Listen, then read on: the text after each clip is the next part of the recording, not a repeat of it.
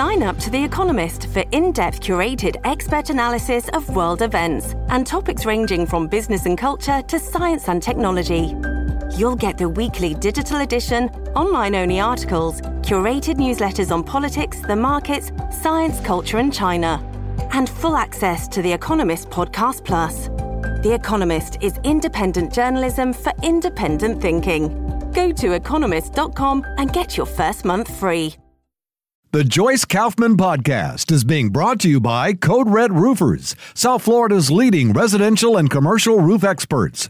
Code Red Roofers, roofers that respond. Call 844 4 Code Red or visit CodeRedRoofers.com. They were there. And I never I never want to forget that. And I never want to let my audience just take it for granted how how blessed we are to have a country that still honors our military and still appreciates the incredible nature of this nation. I was at an event last night, and it's interesting because when I went to the event, um, of course, prior to going to the event, I was looking at some news headlines, and one of the headlines uh, was about the event that I was going to and it painted the event in such a terrible light that I actually had a momentary pause and I thought, whoa, wait a minute. What, where am I going? What is this about? The event was part of the Reclaiming America or Reawakening America tour, but it was actually Pastors for Trump. And since my husband and I do pastor a church, and since we are uh, Trump supporters, it seemed like a you know an excellent place for us to go. And then I realized, you know, the media is just so evil. They really are.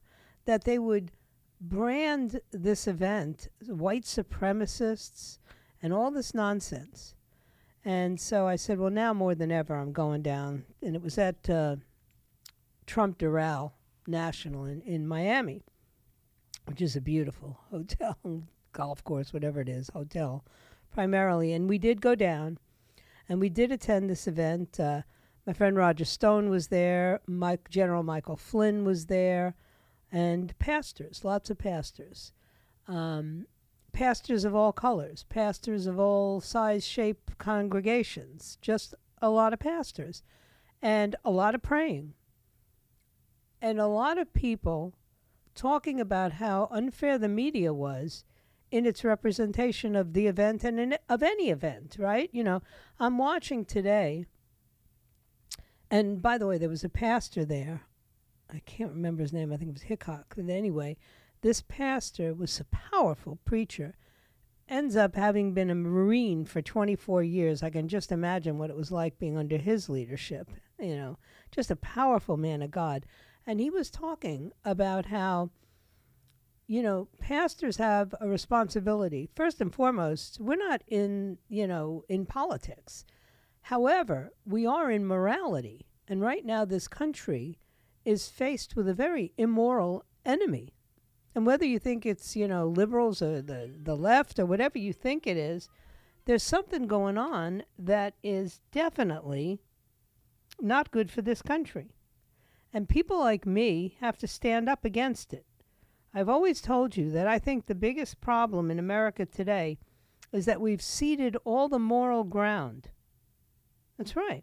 That we've gone and said, you know, well, uh, life's not valuable and, uh, you know, doing the right thing's not important. We have a whole generation of people coming up who think, like, well, you know, uh, God is, uh, if he's there, that's nice. If he's not, who cares? Well, you know, if you don't have those fundamental beliefs that there is a right and a wrong and that one day you'll be held to account. Ooh, that's a very dangerous place for civilization.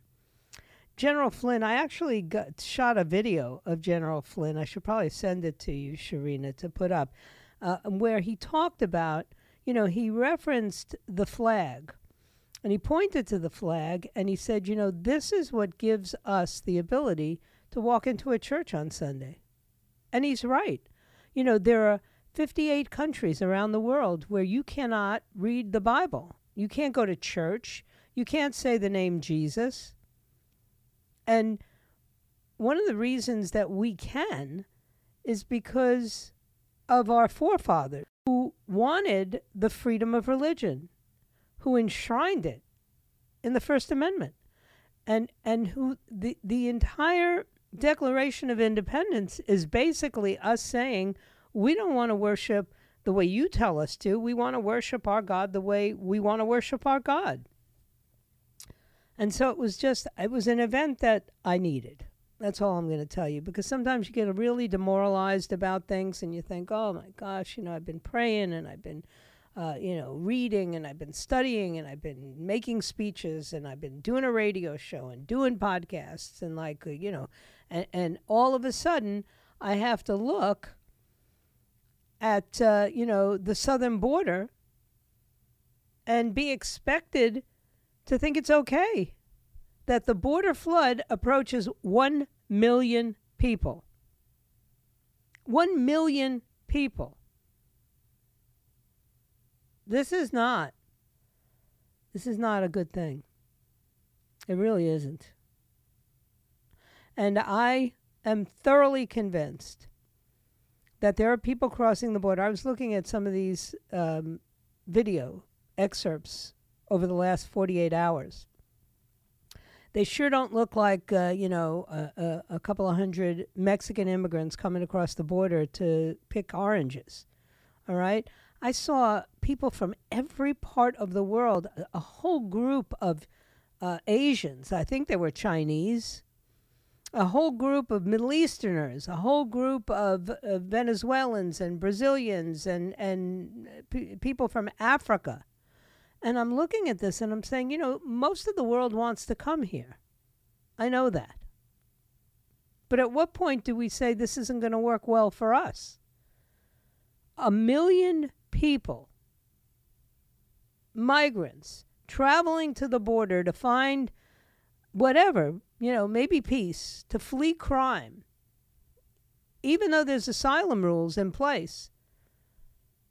A lot of these people are going to be released into the interior of this country, and they're just looking, uh, you know, uh, for a secure job. They're looking to get away from the criminality in their own countries.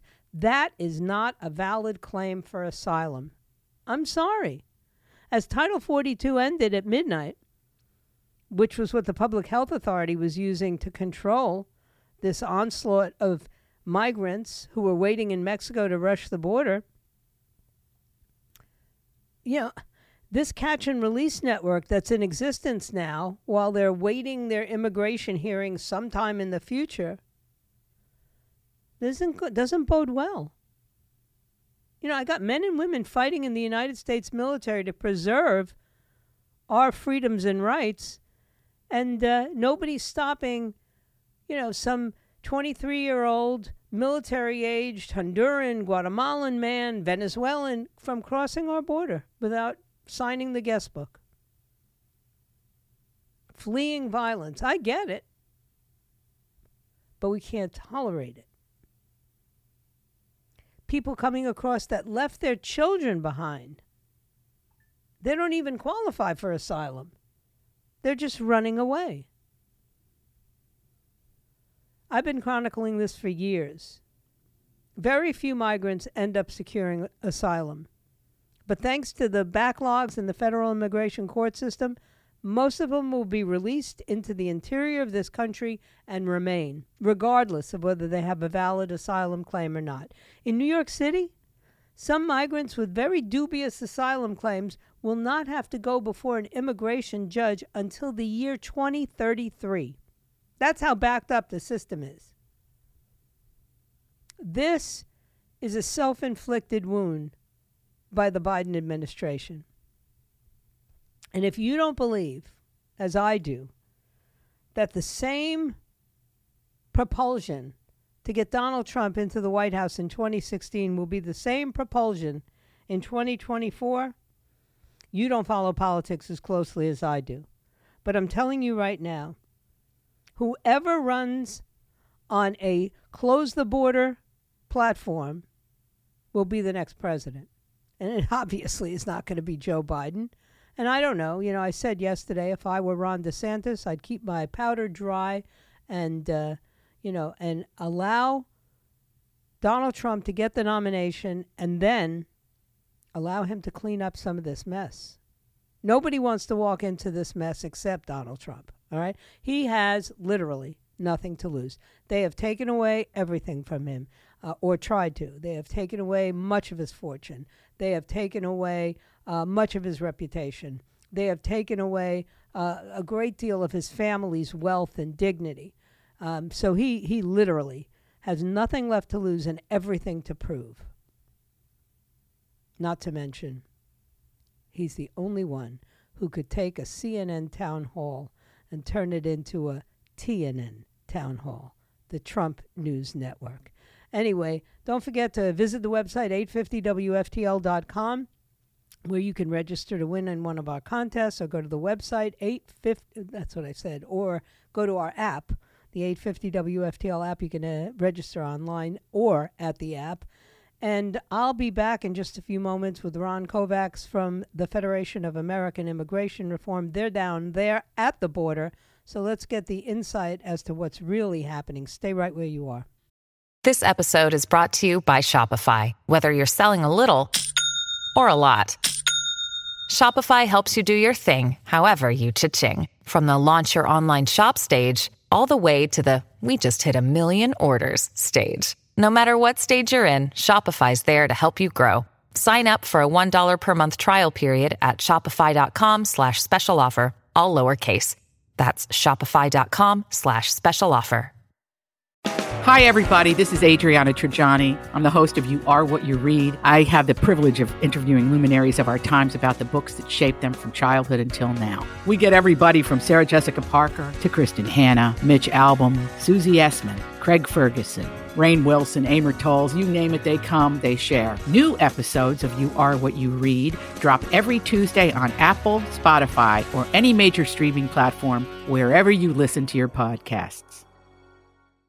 You know, one of the great things about uh, participating in as many events as I do and have over the last 20 odd years is that I get to meet a lot of people who have a lot of firsthand knowledge. And right now, I'm going to be speaking with the press secretary of the Federation of American Immigration Reform, Ron Kovach. And uh, I've known Ron for quite some time. I've known, been working with FAIR for eons, it seems and they're down there at the border. So, Ron, I mean, the mainstream media seems to not be very concerned about the million people that have just come across the border.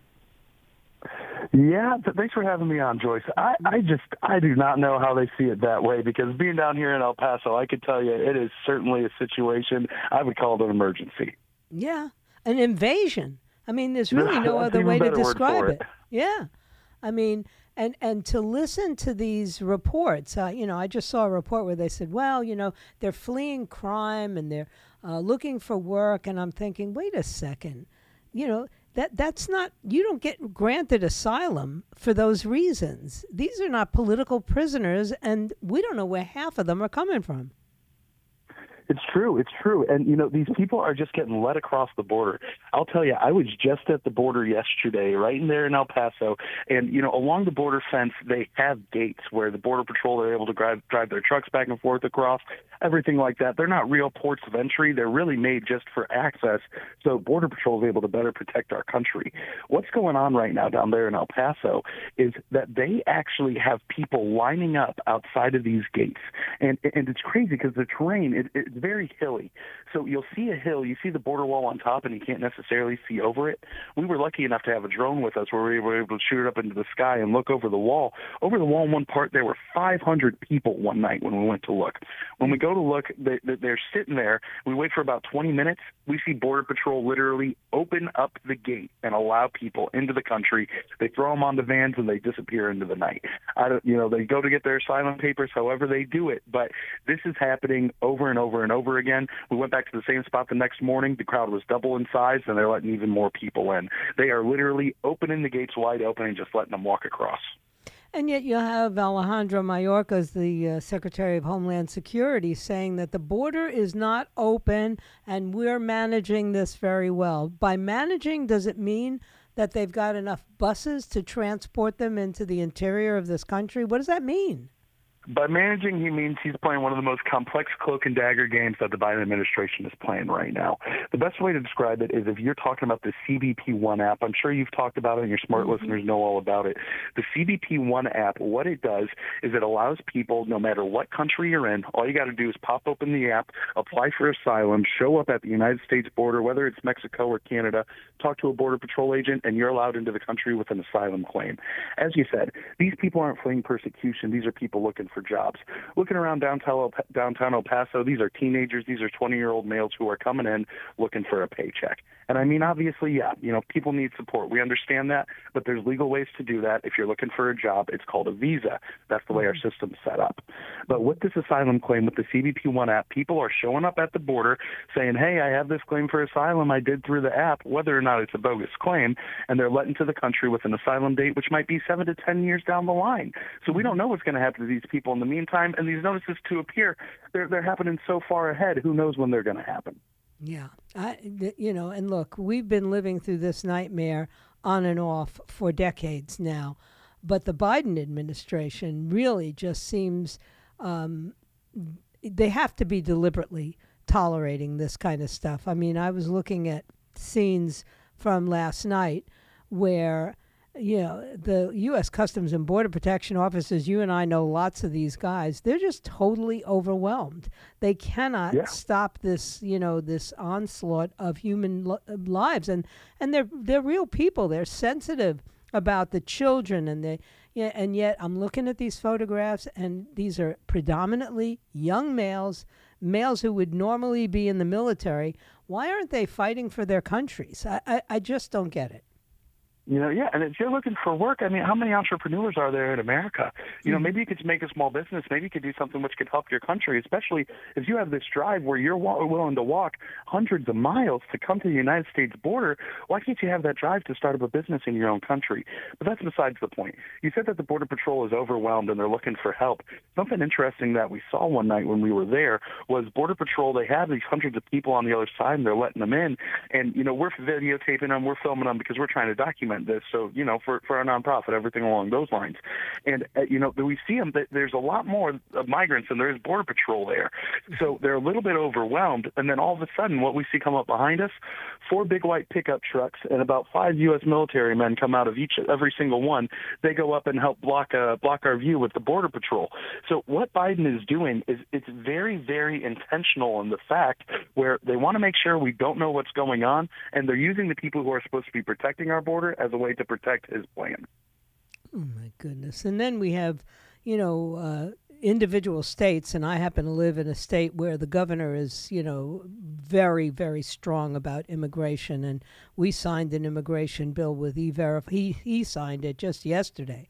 Um, but you know, this for for 30 years they've been telling me it's a federal issue and states really don't have any jurisdiction over immigration and then they've left these states to wrestle with these incoming fluxes. I mean, when you got uh, you know sanctuary cities like New York and Chicago, and you got sanctuary states like California, all beating their heads against the wall and begging the federal government to give them some funds so that they can manage this problem, you know that we're in a catch 22. I don't know how we get out of this. Uh, I really yeah, don't. Yeah. I think it's gone too and, far. And there's really well, sorry, sorry. Yeah, two things that I would say are really, really crucial in that is number one. I mean, these rules are these rules are intentionally confusing. And I know you have Mark Morgan on all the time. What mm-hmm. he said, and I've heard him say this countless times, is that all these rules are changing so much, and they're so nuanced, and there's so many different ones that it's it's hard for Border Patrol, and uh, of course, the women, men and women are Border Patrol, fantastic people and fantastic, intelligent people.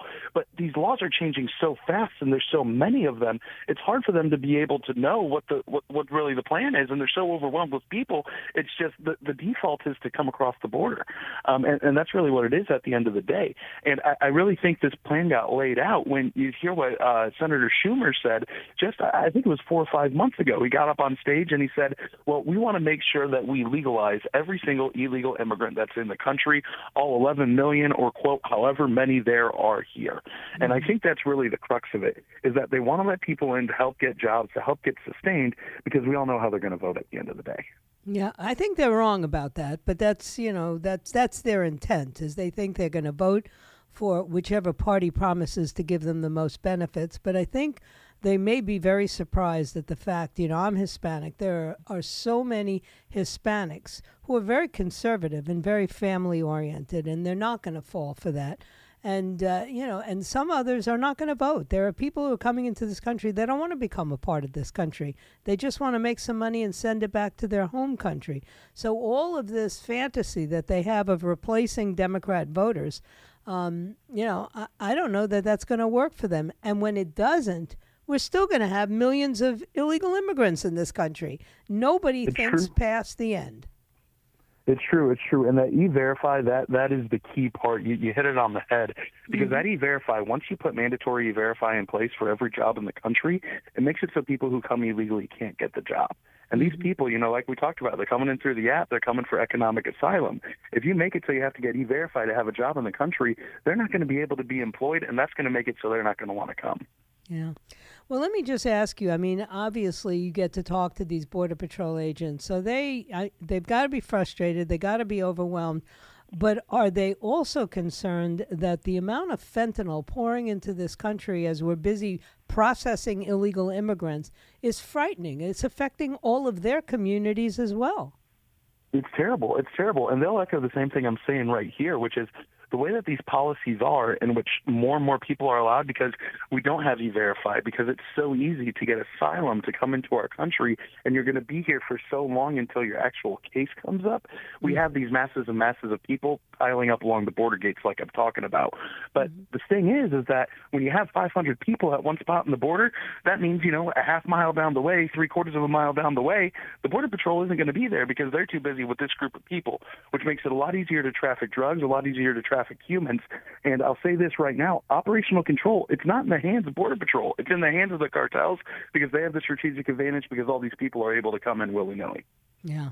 Well, don't don't worry too much, Ron, because uh, Alejandro Mayorkas just said that there's been no significant increase at the border. What he didn't say was we've been flooded for the last three weeks. so it doesn't. Of course, of course, yeah. and and of course, like, like, I said, you know, they're getting this entire flow underneath the guise of a fake legality, mm-hmm. um, and that's why numbers. You know, if you look at it over the past few months, the CBP numbers, they look like they've been going down. And he says we have control, and he says Title Eight's going to do all this, but really, what it is is it's just under a fake form of legality in which these people are coming in as economic asylum. Yeah. Ron, thanks so much. Please uh, give my best to everybody down there, and thanks for the good work that FAIR continues to do. Everybody, head over to the website fairus.org. Always appreciate talking to you, Ron. Thank you, thank you. One last thing I wanted to say is if anyone wants to see videos of any of the stuff I was talking about today, go to our social media, Fair on Facebook, at Fair Immigration on Twitter. You can see footage of all this there. All right. Thanks, Ron. Always appreciate it. Take care. Thank you so much. Right, we got to take a break. I'm just uh, just overwhelmed by this. I'm reading this new news story of a million people, a million people, like a million people. Anyway, um, and and at 12:45 we'll go on a lighter note. We'll have to talk to Derek at TMZ because I just I can't. I just can't.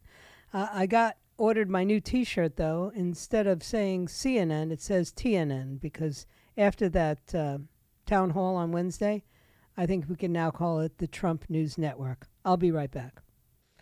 Well, before I get into the uh, lighter side with uh, my son Derek at TMZ in the next segment, I did want to, you know, talk about Mother's Day.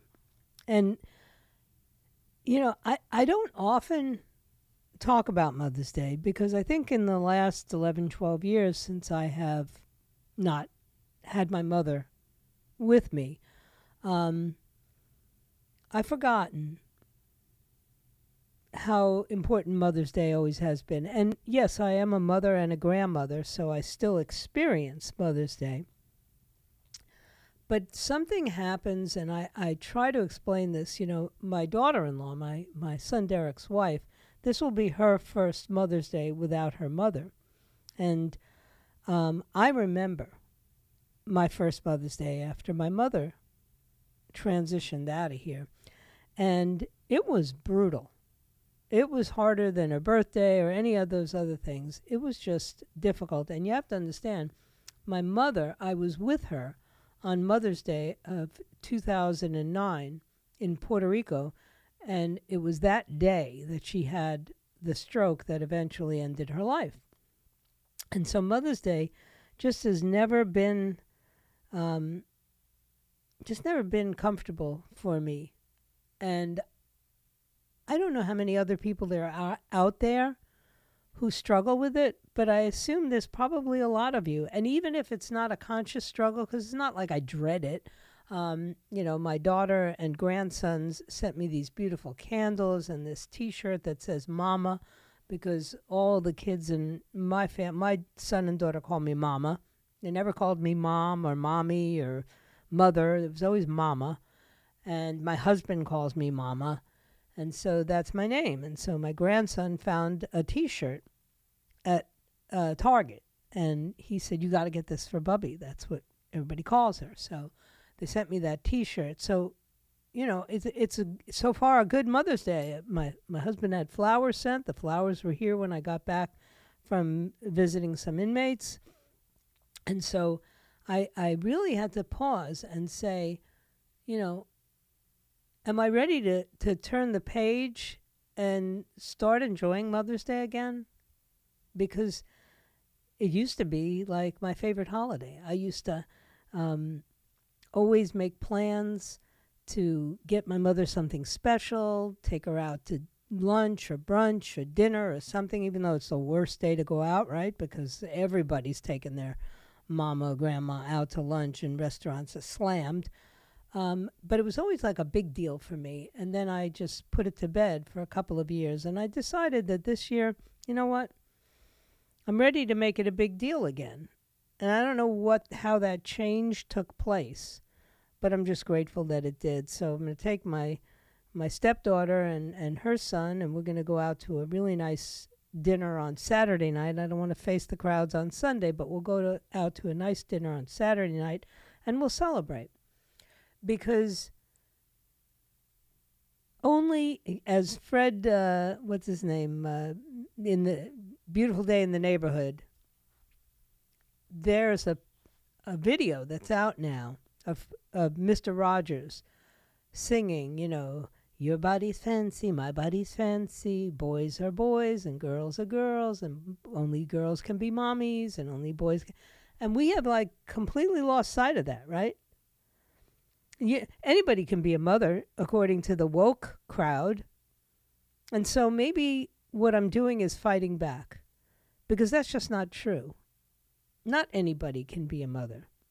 In order to be a mother, you first must be a woman. And in order to be a woman, that happens before you're even entering into the world. That DNA is lined up in the utero, in the utero and then you are born a girl. And then you grow into a young woman. And eventually, like me, you grow into an old woman. But you're a woman, and you can be a mother. Now, that doesn't mean I don't know men who have had to take on the roles of both father and mother, because I do. I know single dads who have raised their children, and they have to uh, be a father and a mother. I also know some um, male couples who have raised children. You know, and whatever your opinion is about that, I know some pretty darn good parents. I don't call them mothers because they're men, but good parents who, who take very good care of their children and who um, provide for them I don't know how male parents can teach a little girl some of the things she's going to need to know, but I was a single mom of a boy, and I can tell you there were some things that I couldn't teach him. I could not teach him how to uh, pee pee standing up, you know, didn't have the capacity. So I had to incorporate, you know, grandpas to do that kind of stuff. But Mother's Day which is one of these fabricated, uh, you know, holidays anyway, right? I'm going to revitalize my affection for Mother's Day because mothers are getting pushed aside. Mothers are being told that men can get pregnant and men can be mothers and, and, and anybody can be whatever they want to be. And I don't believe that. I really don't. Men can be parents. Men can even, two men can be parents together. But only a woman can be a mother. And I think when we diminish the value of mothers, we set in motion a terrible, terrible precedent. You know, just last night at this prayer meeting, this uh, pastors uh, for Trump meeting, uh, you know, I had a sense of the power of returning this country to its Judeo Christian roots. Because, as General Flynn pointed out, and, and some of the pastors that were speaking, this country literally was founded on all of the precepts that are part of Judeo Christian teachings, whether it's the Ten Commandments. This morning I took out a book I have on the Ten Commandments and I started to read through it. You know, honor thy mother and father. These are rules that really create a much more benevolent, safe society. And when we started taking all of this stuff out of the public square, whether it was prayer out of the schools, whether it was, uh, you know, uh, the sanctity of life through unlimited uh, abortion, when all of these things became acceptable, when our morality and our decency was disposed of, the world got ugly and nasty. And this country had some really, um, really strange things happen. And I just, uh, I, I'm going to use this Mother's Day, this particular Mother's Day, to remind myself and to remind everybody I come in contact with that uh, little girls grow up to be women, and women can be mothers. Not all women will be, but women can be mothers. And we ought to respect them, we ought to honor them, and we ought not tell them that they're not unique and that anybody can be a mother, because I don't believe that. I really don't. And that's not to say that I don't believe there are some women who shouldn't be mothers, because I do. So I don't know. Maybe it's uh, just me as I as I age, I begin to look at things so differently. And I last night I heard some words that were spoken that told me this is not about an individual. I'm not looking to Donald Trump to be my savior or the the Messiah. I don't worship him or anything like that. If this country is going to get saved, it's going to get saved by the 80 million people who voted for him, not by him by us. We got to be proactive. We got to start at the local levels. I was on the phone this morning with Laurie Cardoza Moore. We were talking about, you know, people getting on school boards, people getting on commissions. This is the way change is going to happen in this country. We have to mobilize. We have to awaken up the people who seem to be sleeping through this nightmare, and we have to get them involved. And when we do that, I believe that uh, you know that's when God steps in and says, "Okay, now you're on the right track. Let's see if we can fix some of these things." Anyway, don't forget coming up at one o'clock is Dan Bongino. Coming up at four o'clock is Ben Shapiro. At five o'clock, Matt Walsh. At six o'clock, the WPTV News, and then it's like, Hallelujah, the weekend will be here. But I have one segment left, and I'll be joined by my son Derek from TMZ. So stay right where you are. All right, and uh, welcoming my son Derek from TMZ out there on the left coast. How you doing, kid? I'm hanging in there. How about you? Mother's Day around the corner, so this is uh, your, your gift, hearing your son's voice across the country. You're kidding. no, of course. I always take care of you. All right, so I mean, come on. Oh on. man, they they said that wouldn't go over well. I was like, I'm I'm thinking of telling her my voice is the gift, and they Yeah. said uh, maybe pass on that, but I just went for it. Figured we have enough history.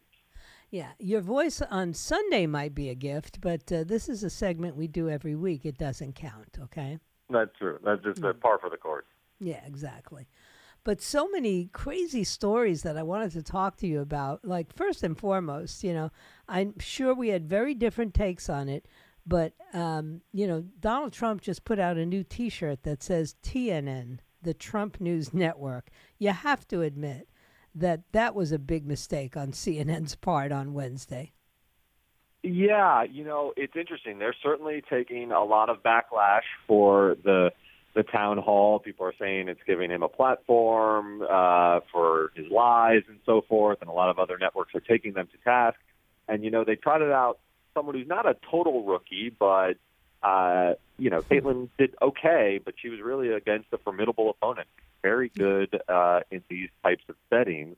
Mm-hmm. And uh, you know, now Anderson Cooper is trying to rationalize what happened and say, listen, he is going to be the Republican frontrunner. He has to be given the oxygen he needs to. He's in an exalted position as as a frontrunner for the for the seat of the White House again. Mm-hmm. So we have to reckon with this, uh, whether you like it or not. Listen, these these networks, uh, um, CNN and MSNBC and Fox, never appreciated the amount of ratings that were generated by Donald Trump, whether you're pro or uh, anti Donald Trump. He brought new life to cable news, and when he was gone, they all, you know, they all took a dump. So I don't blame CNN for doing it. I do blame them for putting in uh, a less than adequate opponent for him because I, I, think you know he just chewed her up when he pulled the papers out of his pocket and said like I got the receipts. You know, she didn't know what to say. So it, will be interesting, you know, to see how this it, goes. It, sure will. I mean, he is going to uh, his popularity is rising, and there's there's some there's sort of a a Jason quality like the like the old movie villain with the hockey mask. Like you can't take down Donald Trump. There's something about him that is captivating to a pretty large segment of the American population, and they've tried a lot of things. They've tried indicting him. He's obviously facing the civil suit judgment for five million dollars, but his popularity is only ascending, and uh, people are getting nervous about it. Some mm-hmm. people, and some people are very excited about it. Yeah, yeah. Well, you know me. I'm very excited about it. Well, um, I know you very well. Yeah. Um, but there's some other crazy stories. You know, one of my favorite stars over the years has been Shakira, um, primarily because I think she has an incredible voice and kept a pretty low profile. But all of a sudden, it's like, is she dating Tom Cruise? Yeah, those were the rumors. Uh, hmm. she is denying them and saying, I am not dating Tom Cruise. Everyone just calm down. Uh, we're not a couple. Uh, things aren't heading in that direction, but when pictures of them hanging out at this F1 racing event came out, and he was beaming, and we haven't seen Tom. You know, he's got that thousand watt smile, but he looked really excited. There were rumors that he had sent her flowers after their introduction. Now, there's a bit of an age gap, but not a crazy one. You know, he's 60. I think she's 46.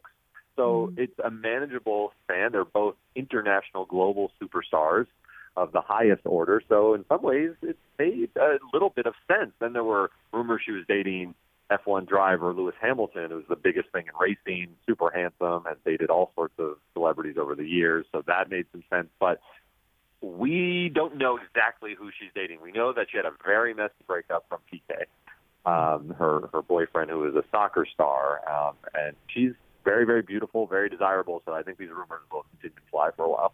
Absolutely. But one couple that I was glad to see back together were Sly and uh, Jennifer Flavin. Yeah, I mean they are promoting a reality show, and you know things were messy before this. A lot of people are speculating that was all this messiness with the divorce and the tattoo of the dog that covered her face on his shoulder. I mean, it, it got really nasty and sloppy for a little while, but now they're all smiles again. They've got their three beautiful daughters, Sistine, Sophia, and Scarlett, who looks like the family is trying to launch into the Kardashian sphere, and they're mm. they're launching this premiere of their series called The Family Stallone. Uh, the girls are very very pretty. They are younger than the Kardashians, who are getting older, even though the the next generation is is coming along nicely with the with the kids of the of the Kardashians. So we'll see. I think this could be a real rivalry though, because they're quite interesting. They have podcasts. Sly is a huge celebrity. It's a little bit like when the Osbournes launched. Yeah, yeah, exactly.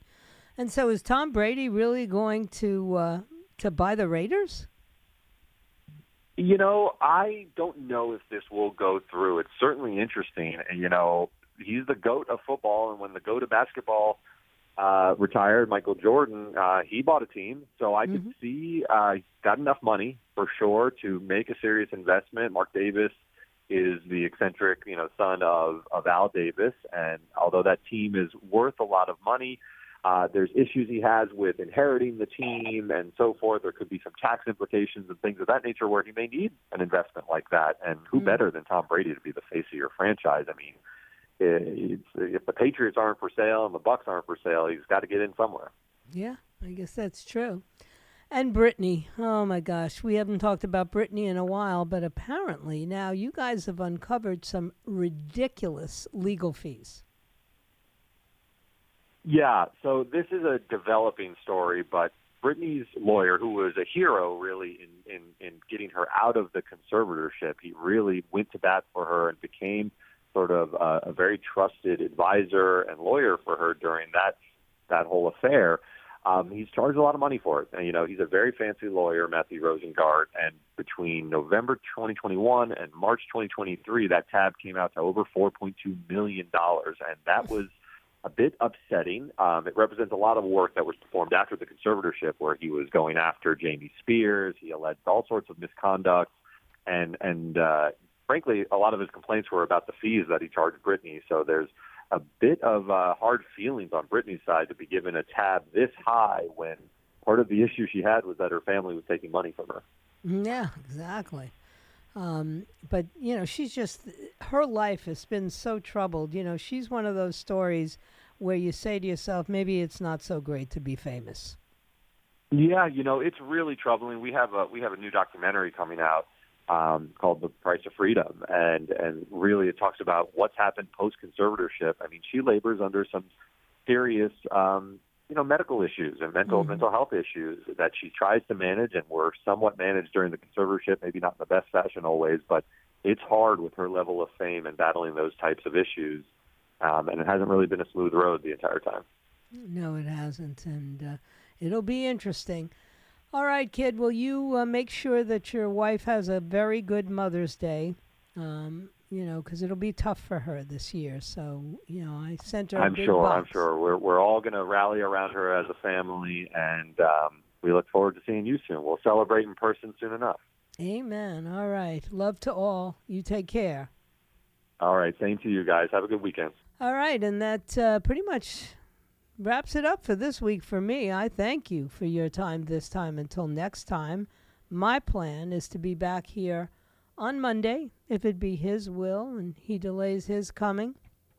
Remember, what lies behind us and what lies ahead of us are tiny matters compared to what lies within us. So, wherever you are, just be yourself because everybody else is taken.